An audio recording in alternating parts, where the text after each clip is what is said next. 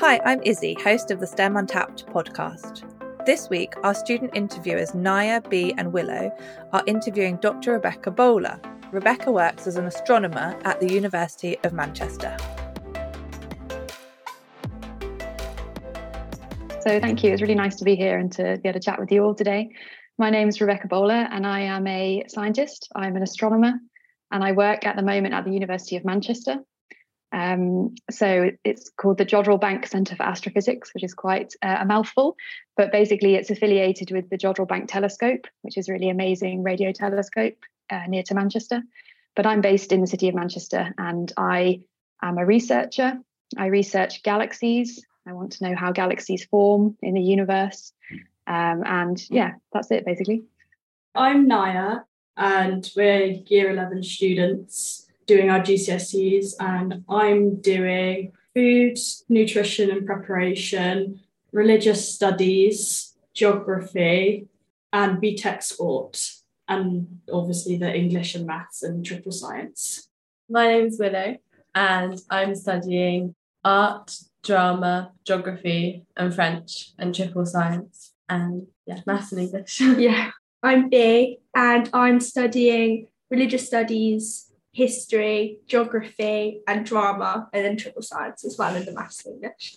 I think we chose it because it's just it's so different from anything we've ever been almost taught about, and it's just that sort of new thing. It's quite exciting. Like agree with Willow. Like we don't really get taught about like space and things like that at school necessarily. So we thought it'd be quite interesting to learn about it. As an astronomer, astronomer, astronomer, astronomer.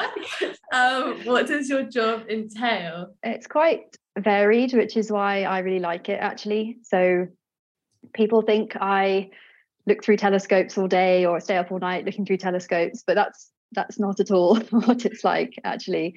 I spend my whole day at a computer, but through that I do my research. And so that's a bit of everything, I would say. I spend some time looking at data. So, what I work on is images of the sky, and I look at galaxies in those images. So, that's kind of my research part of the day. But I also, as I said before, I like meet students quite a lot. I have quite a lot of telecoms with my collaborators. So it's, it's actually quite a lot of talking in my job, um, talking to different people, discussing ideas, you know, um, discussing the data, discussing which telescopes we want to lo- use and, and stuff like that. I also do quite a lot of reading because, you know, science is so fast moving and that, that everyone around the world is working on these problems. And so every day I check online and I see, oh, there's 10, 10 more uh, articles have come out and I read those. So I read some of those. Uh, I'd like to read all of them, but it's quite a lot. And I just try and kind of absorb all the ideas that have happened um, since the day before. So yeah, it's a bit of everything. I do a bit of data analysis, a bit of you know talking, and a bit of reading. So it's really good fun.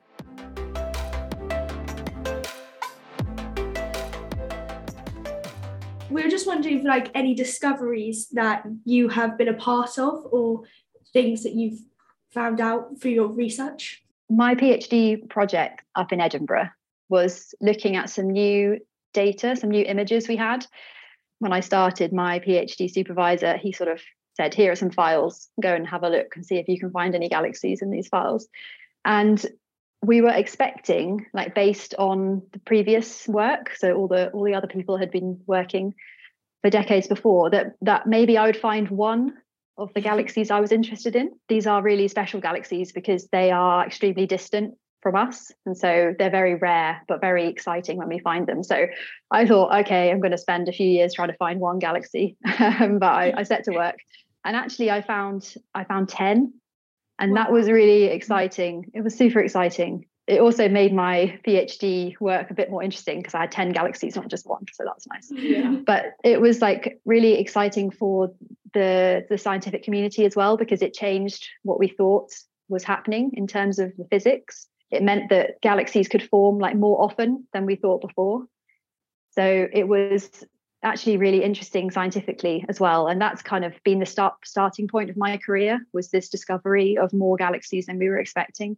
So that was really really exciting. And then i mean science is all about discovery. So i kind of since then have been finding more interesting things about these galaxies. I've looked at them with the Hubble Space Telescope and I found that they were actually look like they're merging. So they actually look like two two blobs merging together. That was a, a, discovery as well. And so it kind of happens on and off. But the, but the, the one I remember the most was the first when I was a student.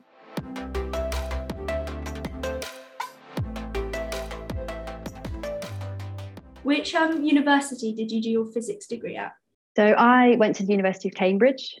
Okay. And I did, um, it's quite unusual there because they do this natural sciences degree. So it's it's quite a unique thing. Um, so you don't, you can't just do physics when you start. You have to do four subjects. So I did maths, chemistry, physics, and this material science, which was just like you had to just do four. So I did that. Um, so it meant that like you had to do a lot of subjects. Uh, and then eventually I ended up specializing more into physics later on, which I which I preferred. But it was nice to know a bit more about like chemistry at university level, I would say. You said about how you sit at a computer all day or you're on meetings and emails. What does your average day sort of look like? Do you work at night or do you just look at what other people have found out? Yeah, that's a great question. So I don't work at night. The the only time I stay up late is if there's a very important meeting like telecon I have to go to. And because we work internationally, some people are in Australia and some people are in America. So sometimes the only time we can all meet that's vaguely sensible is at like 10 or 11 p.m. But that that's very rare, I would say. We, none of us want to do that. but so uh, no, I, I work in the day, and it's my usual day is I cycle into the university, so I cycle to work. And then I would check my emails just to see what's going on, if I've missed anything. And then, like this morning, I often have student meetings in the morning. So I have a PhD student, but I also have undergraduate students who are doing projects with me. So tomorrow morning, I have two hours of meetings with them, which I really like. It's really good fun. Yeah. And kind of helping helping them with their project and the, problems they're having with the data and so on. Where I work is really nice. Like we're all on the top floor of this this building called the Alan Turing Building and all of astronomy is on this one floor. So it's really sociable. So like at lunchtime or coffee time we all go to the same like common room. So i do that if i'm at work that day. And then my afternoons are a mixture of coding. So my actual work that i do and trying to find these galaxies is using computer coding. So this is how i go from the images. So i have i get sent these they're just like photos basically of from the telescope. But to actually get information from those, I have to run software on those images and have to write my own code to find the galaxies and to measure things from them. So things like the color of the galaxy, the shape of the galaxy, this sort of thing. So if I have uh, a free afternoon, that's that's my favorite thing to do. Like that's what I really love to do. So I get to like have the image there, but I'm also like writing this code, and then I can extract the information I want, and that's how I do these discover these galaxies and, and work out what's going on with them.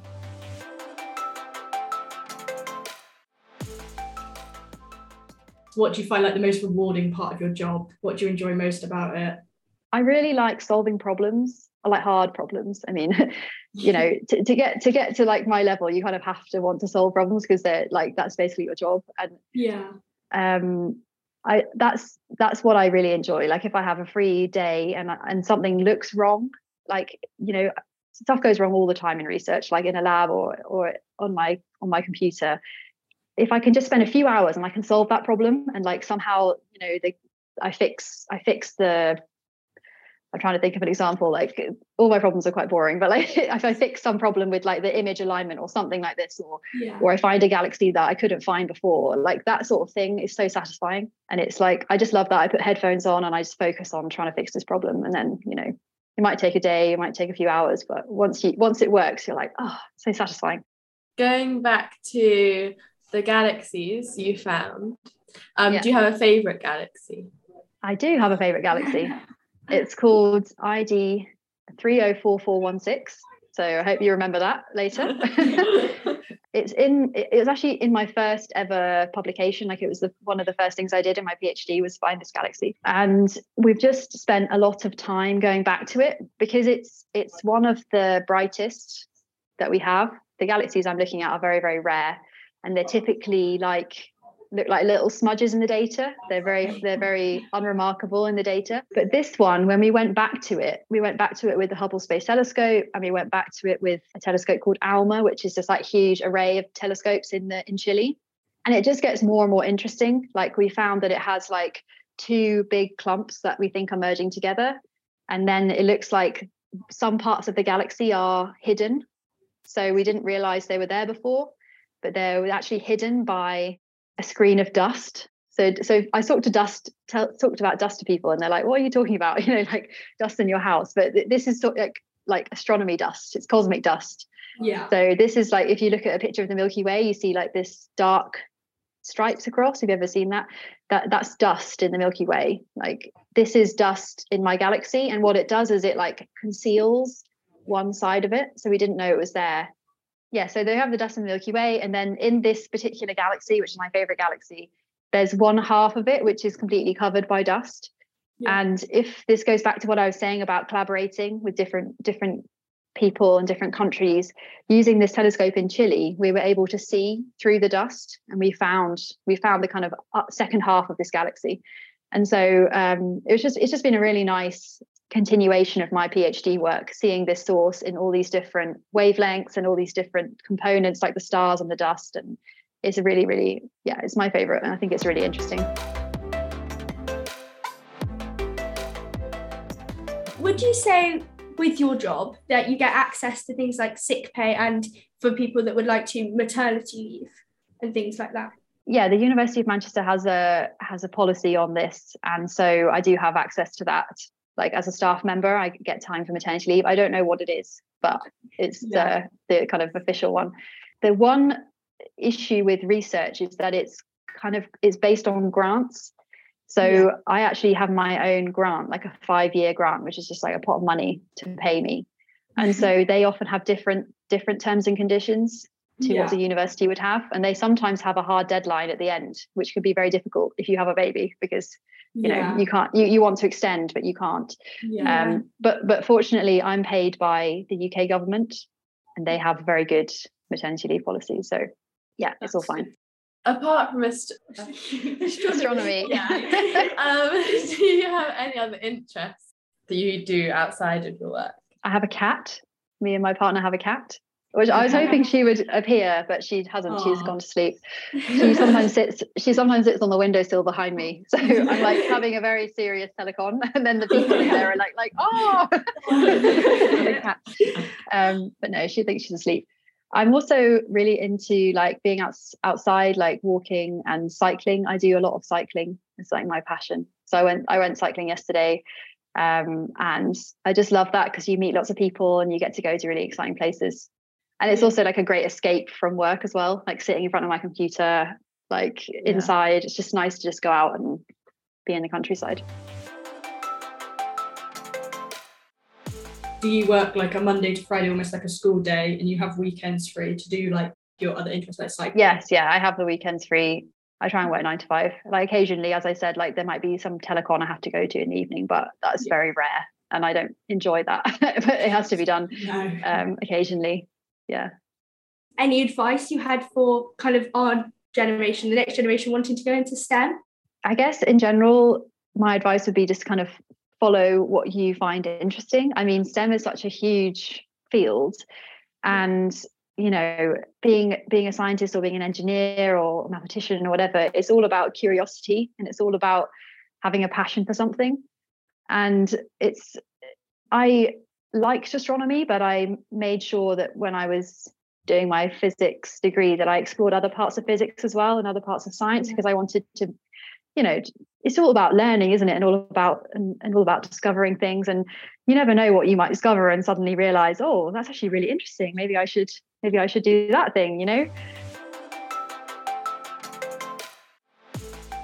Can you recommend any resources for anyone who's interested in astronomy to find out more about it? So, any books or TV shows or social media accounts or anything else? yes so um my favorite book when i was uh, a teenager was about science was called the magic furnace by marcus chown and this is a book about how like different elements are formed in the center of the sun and it's like connects like chemistry and physics and astronomy and i really really liked that when i was uh, a teenager i'm a bit out of date with podcasts i really like the life scientific which is probably like slightly for older people but that's really nice it's on bbc radio 4 Thank you for joining another STEM Untapped podcast. If you enjoyed this episode, then subscribe for free on your podcast app. You can follow us on Instagram at STEM Untapped. If you know of a school or group of students who would like to interview female or non binary role models, do get in touch. Likewise, if you know of anyone who would be a great role model, then let us know. Our details are all documented in the show notes.